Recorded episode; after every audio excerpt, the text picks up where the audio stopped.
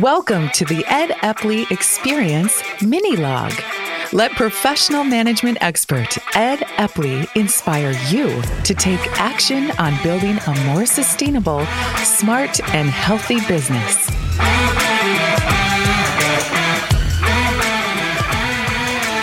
Hello, everyone. Ed Epley here with another mini log for you on the Ed Epley Experience. Today's mini log is getting the right structure for the right time for your business. And it's on my mind because I have had probably 50 discussions about structure with different clients in the last month or two. And what it's made me think about and why I wanted to talk with you today was because I think there are probably some considerations, some things you ought to be looking at that should tell you whether or not you need to consider a different structure. So, one thing would be where is the business in the life and death cycle? Is it in the uh, startup phase? Is it in the growth phase? Is it mature or is it aging? Most of you are probably in the growth or mature phases of your business. And so recognizing that each of those probably requires a, a, a different kind of structure to optimize the deployment of your resources. If you've been stable and you're in the same place for a long period of time, then you're less likely to need a different structure. But if, if you're seeing movement, one way or the other, bigger or smaller, more complex, less complex kind of business environment, you need to consider whether or not your structure is the right one. The other is when you have an ownership transition. I've got a couple of clients who are preparing for people to either come into or come out of the ownership of the business.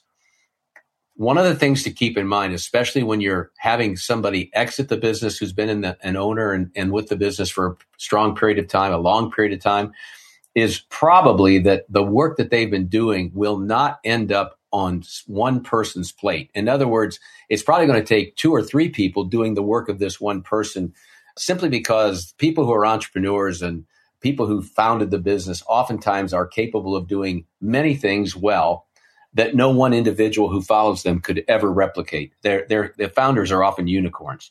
So that's another time to think about a different structure is when we have an ownership transition. The third is when you start to get larger and you start to go outside of your normal boundaries.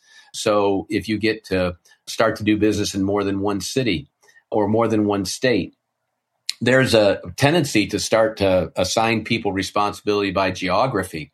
But then there's also a point when you get big enough that having separate entities based upon geography creates confusion and so you might have to go back to what we would call a functional orientation or structure when you get big enough because it would allow people to better focus the resources of the business to what would most produce or best produce the highest return.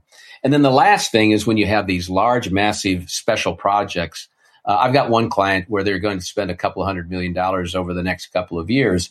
You know, maybe uh, that's probably one or two times normal revenues but that's a special situation.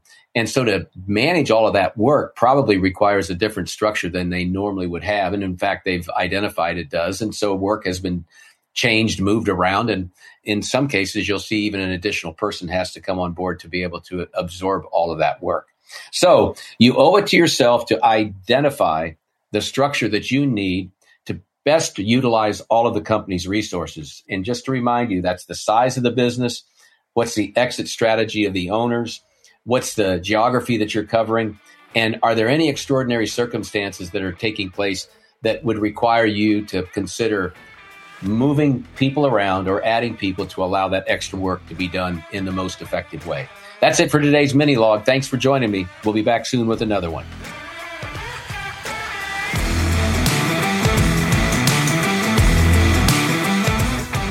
Thanks for listening to the Ed Epley Mini Log. Visit www.theepleygroup.com for resources, tips, Ed's latest blogs, and a free assessment on where to improve your professional management skills.